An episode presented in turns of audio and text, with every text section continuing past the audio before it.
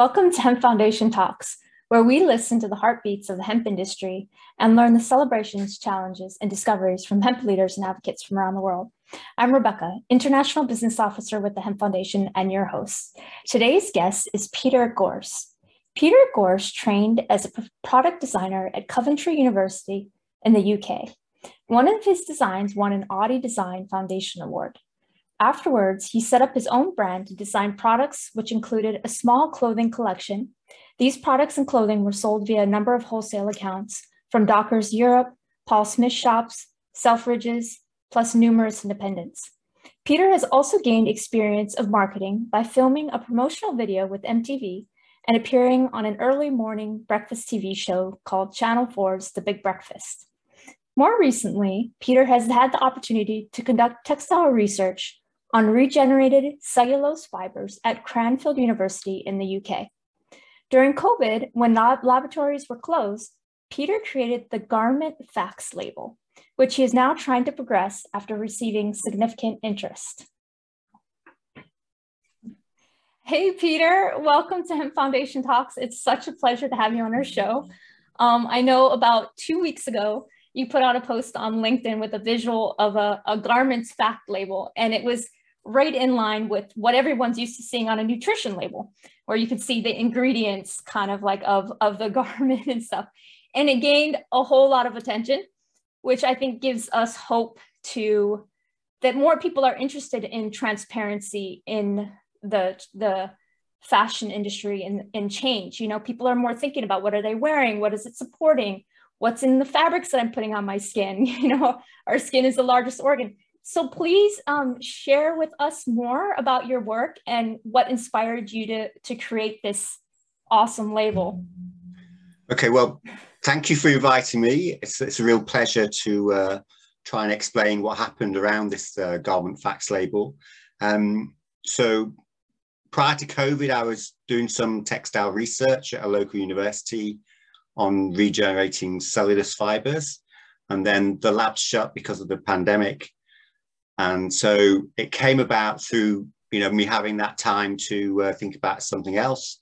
And I'd always thought, and I never really understood why clothes say so little about themselves. Hmm. You know, if you look at the typical label, yes, they've got information on how you wash them and care for them, but beyond that, they don't really say much about, you know, they've got that country of origin, which I didn't really understand what that meant because factories are in different countries. Um, yeah, I just thought, and then be on the main fabric type, but again, that's only part of a garment. I mean, it wouldn't be a garment unless there was other things like thread and things like that. Right. So if it says 100% cotton, it's not that accurate because the thread probably isn't cotton. So it just little things like that that niggled me. And and then also, so I, I trained as a product designer. So I've always been curious about how back materials and how products are made. And um, and yet in education, sort of product design, which is called industrial design in the States, I think, is always separated from fashion design. They're, they're kind of separate courses. Mm. And I think because of that, I never really thought of textiles as a product, which is a bit of a strange thing to say. But then once I got, you know, got involved in textiles, I just realized just how complicated a product it is. And then you think, well, how did they do that for like four dollars for a t-shirt? I mean, how did they do it? Yeah. And I still don't know how they do it because it's a complicated little product that goes through lots of processes. Mm-hmm. And so it was really about just kind of a challenge for myself in painting a bigger picture of exactly what happens, you know, f- you know, to to produce the garments. And I didn't really want to reinvent a label because people had said to me, well, people don't really look at labels. And so I thought, well, there must be some that they do look at. And obviously, you know, the food industry, you know, I've been doing labels for years. They've got quite strong legislation to force them to do it. And so it was kind of an obvious route, I think, to look at the food industry. And, um, and when it said nutritional facts, I thought that was hmm. great. I'll just replace the word nutrition with garments, and then I could just try and select the metrics I wanted and try and fill in the data. Mm-hmm. So so yeah, so that's how I did it. It wasn't it wasn't like an extensive piece of research, but I knew experts in particular fields. And they were really, they were, it was great that they were happy to talk to me and, and you know, and give me some of the data. And then I had a, like a data trail in other areas. And, and then I produced it and I only posted it to show some of my friends to get them to, you know, critique it, to give me mm-hmm. feedback so I can hopefully improve it a bit. And then it just all went, it just all went bonkers. I mean, I know it, it how got, many how many views did you have on that post? it's got over six hundred thousand. Yeah, and I remember yeah. I was talking to you that day. You posted it, and you were up till the middle of the night answering people's messages. Yeah, yeah. So I was staying up till about two or three in the morning, sometimes even later than that, until I was just too tired to like reply to responses. And I actually got a shoulder injury I think, from crouching, from crouching over my laptop for too long. Oh. Yeah, and I've actually like got like a bit of a trapped nerve in my shoulder, and I've been in pain ever since that post went out. Oh my gosh! So yeah, so it's been a real sort of roller coaster the last uh, couple of weeks. You know, people asking me questions, people asking for you know discussions. I've had you know you know three or four meetings every day for the last 10 days you know from people that you know i just don't know but mm-hmm. they're mm-hmm. you know they're experts in their field and they wanted to sort of talk to me and i was thinking i don't really know that much i'm not you know I don't know what to say to them so so well, yeah, think, so yeah i think you ruffled some feathers and and um i think what you've kind of created that visual is the next step that we need in the industry and maybe you can share a little bit more about the the um, the details, the points. Like I think you had, um, you know, on on the label, you included what what is the makeup of the fabric, um, any chemicals that were included in the process, the dyes. Even you had the distance that the garment was traveled in the supply chain. And yeah. Um, so tell me a little bit more since you put that post out and those those things that you chose to put on there and then you got a lot of feedback from other people well why don't you have this or what about this so what tell me a little bit more of your take on which items should we have on on this label? Yeah, I mean I I still really don't know the answers to that um, mm-hmm. because um, I knew I'd left out some you know some biggies. I deliberately left out um, water usage because I thought I thought that was you know quite difficult to actually get to the bottom of because um, if you think it if it's a if it's a synthetic fiber, then you've got to include how much water is used to get the oil and gas out of the ground. Mm-hmm. And it's not usually included in data that's available. So, and I didn't go for carbon footprint because I thought so many people were already doing carbon footprint. And I thought, you know, I'll avoid it. You know, I'll make, mm-hmm. I'll make life easier. So I just, I guess for me, I saw textiles as something that they in, I didn't go, I didn't want it to be an eco label or a green label. Uh, I went for what I thought was an average garment, a simple garment, and the data would then replicate replicate that uh, that average garment. So, and to me, it would be about sort of the generalization that lots of chemicals are used to produce the garment. Mm. Um, they have long supply chains, so lots of distance uh, to get to the final destination. And also an area that I really wanted to include was that they all shared a lot of microfibers, which I think is, I don't think I've ever seen a brand really say to their customers that this is a product that's going to shed a lot of microfibers. And obviously, if you use a lot of chemicals to make them, right. then in a sense, that's what they're shedding. You know, they're shedding a cocktail of chemicals. And I mean, there were, lot, I think there was lots of so they were quite difficult to quantify, mm-hmm. but there was lots of easier things as well. So um, I, I, was actually talking to a major UK brand throughout this process, a company that um, that make millions of garments and they sell them across the UK and across Europe. And so I wanted it to have like a balance. I, I wanted to go back to them and, and say, try and persuade them to actually take some of the easier aspects of it and consider actually um, supplying that information to their customers. So I had mm. date of manufacture on the on the label, and obviously all the brands know their date of manufacture of their garments in case they have to be recalled for whatever reason. Right. Um, and so that you know, so I went for some quite easy picking. So data manufacturer, I think extended material list. So you know, going beyond main fabric, including what the thread was made from, mm. including Buttons. other bits of trim, buttons, zips, exactly. Um, stating what the dye was as well, stating the dye that had been used, because I thought that the naming the dye and extending the materials list would really help recyclers. So if mm. someone else came across the garment again, instead of it going to landfill, they'd have more information awesome. that the recyclers, it would help the recyclers. Yeah. Um, yeah, what else was on there? I can't remember. so there was, there was lots in there. There were lots of things that were relatively easy to get to, and then others that were, were you know, were were more difficult. So I thought it had a, a reasonable balance, and I thought it painted a reasonable picture of what what a garment garment is. Because you know, I've I've just got in my head that you know we're all walking around with these with our clothes on, thankfully, but they're but they're they are you know as we wear them, as we wash them, as they're produced, they are shedding all these microfibers, and it's a massive problem for yeah. this product for our clothes. It is a huge problem, for and yet, yeah, I don't think too many consumers realize that mm-hmm. about this product. You know, they are they're kind of leaking all the time, you know, into yeah. the air we breathe and into the water we drink and, and everything like that. So I just think they're a really fascinating product. They've got all got so much history. They've got, you know, all the craft of people from from you know weaving and yeah. and yeah, and then but then we've got this industry that can produce 80 billion garments a year. Right. You know, they've got such massive efficiency mm-hmm.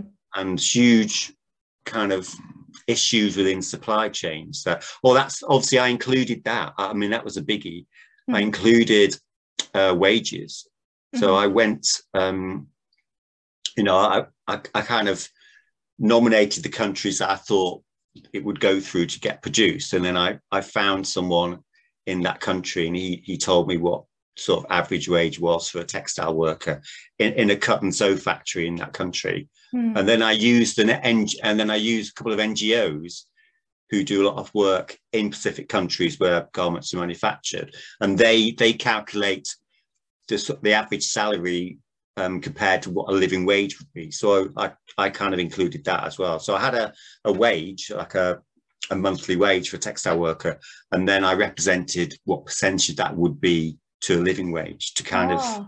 That's important yeah. to show that yeah comparison. Yeah. Yeah. But I mean, I think that's a really massive issue yeah. um, because, you know, eight, I think 80% of the garment workers are female, you know, and they, you know, they're just not, just not treat it out. I wouldn't, I wouldn't, I wouldn't last five minutes as a garment worker. I couldn't. I don't think I could work that hard. You know, mm-hmm. I think I would physically collapse. So, well, I mean, yeah. being that you got some pain shoulder yeah, just from that I, one static I, motion, you I can imagine. Even, I, I mean, imagine even, the garment yeah. worker who's in that position, you know, yeah. doing something over and over again. You know, yeah, they got some exactly, strong, strong backs. I'm feeble that I couldn't manage just lean over a laptop more than usual. you know, I broke down, and yet there's these millions of garment workers who are working in, you know, really difficult, you know, conditions. Yeah. For, for hours and hours and hours, and they're getting paid, you know, very low wages, and they don't get any sort of benefits. You know, they don't get sick pay, they don't get um, maternity cover, they don't get you know, there's right. all those costs have been taken out away from them to save, you know, the brands and, in, and the industry money mm-hmm. uh, to enable, and I mean, that enables, you know, cheaper clothes for everyone. Right. And, but they're paying the price for it, you know, right. by having this, these flexible, casual contracts. You know, so I think the more that we bring um, transparency to the value change, then maybe that can come down to the consumer to realize um, put a little bit more thought into the item yeah. that they're purchasing, right? Because I know for me personally, I want to know more about what's in that garment for my own health and then what it's supporting, you know, and um and if I'm going to pay more and if I can, then I'll do that if it's to support um, people who are you know working hard and um, that deserve a better treatment you know. Um, so one of the other things that that we had discussed previous to our conversation is is this process right? Once we shine light into this industry then there's an issue with other um, companies that well i don't know if i want to share this information yet. Maybe they're on the process of changing things but it would destroy like their brand image right? And, and they want to keep in business. So how do we like gently bring this label on. Bring the transparency that's needed but also honor the process of change and allowing these companies to change their processes um, to support you know greater environmental issues and and such. I think that, uh, yeah so i think the industry are moving in that direction. Right. And it's moving in that direction with uh, with tighter regulation you know tighter regulation is coming down the line hmm. certainly in the eu there's a major piece of regulation coming out in just over a year's time.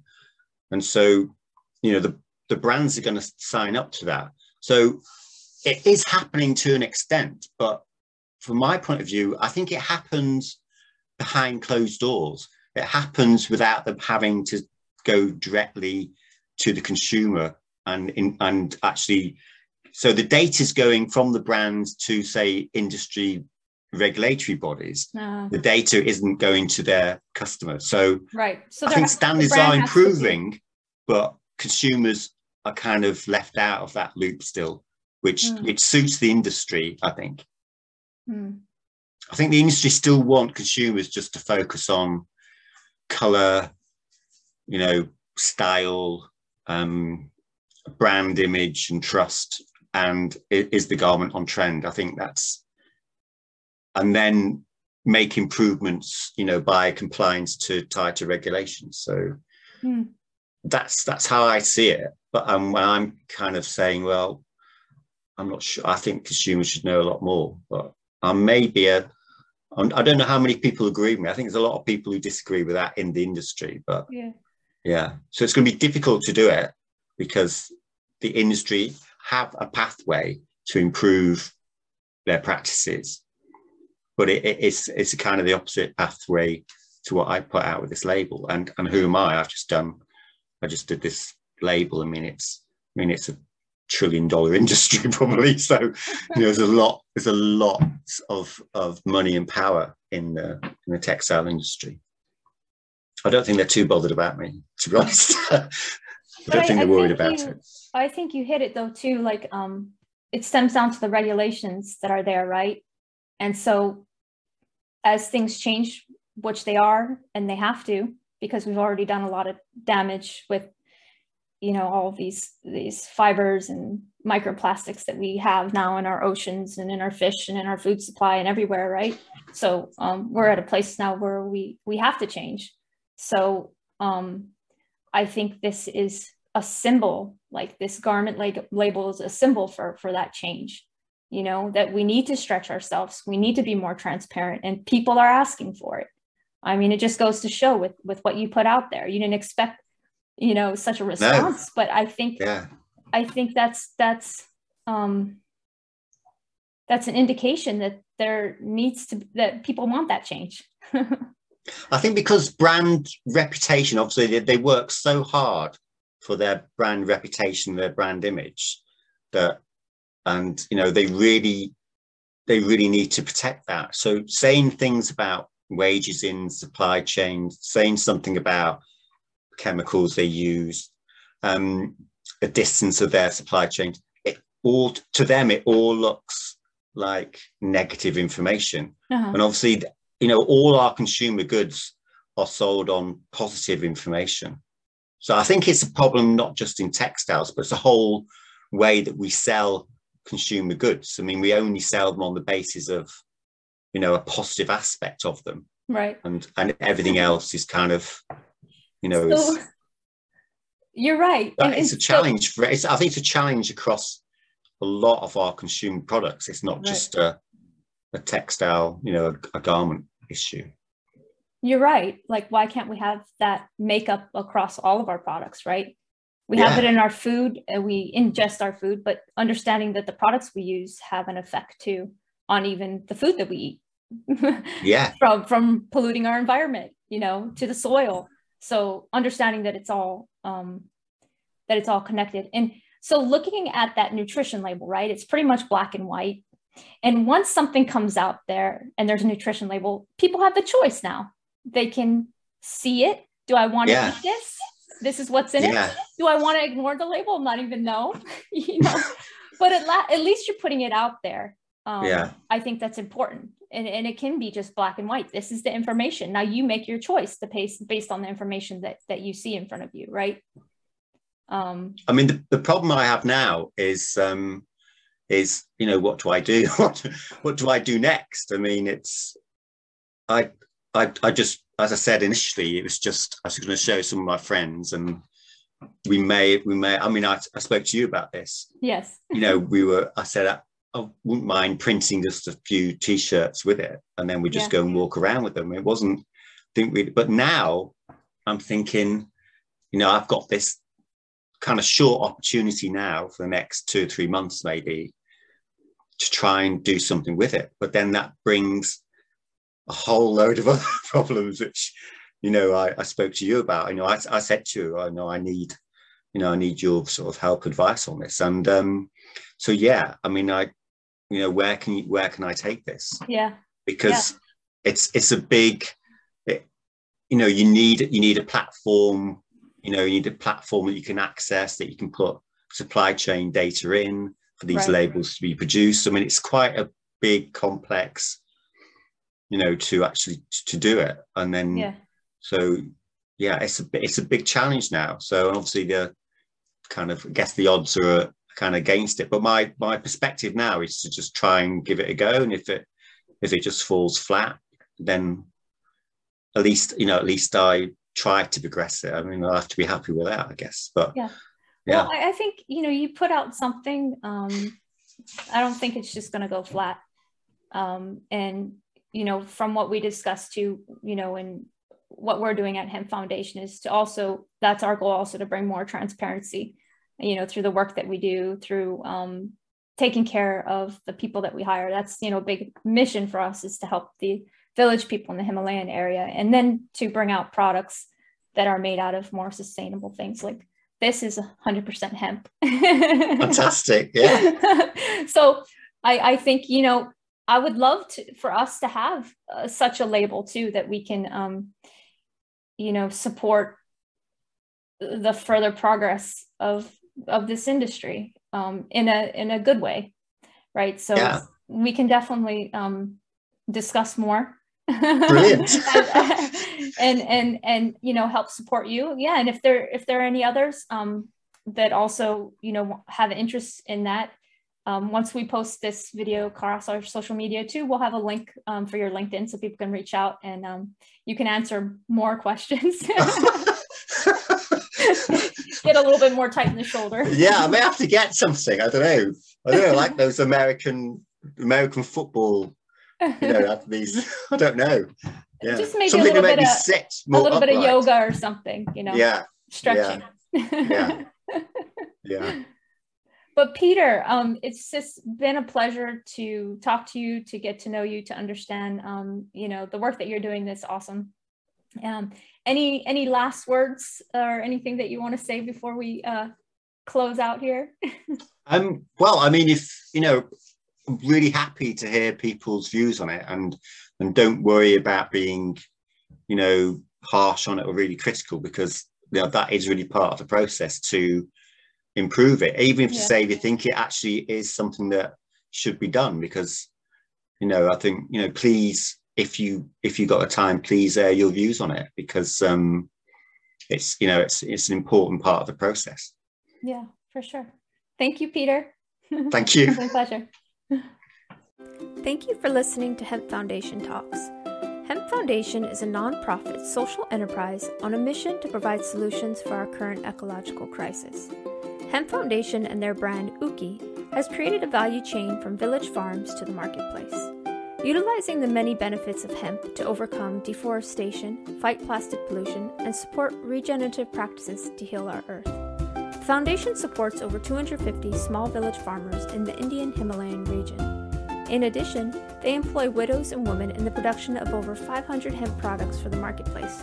From clothing to food to hemp bags, a large range of textiles, embroidered fabrics, home goods, and even hemp bioplastic. To learn more, visit hempfoundation.net.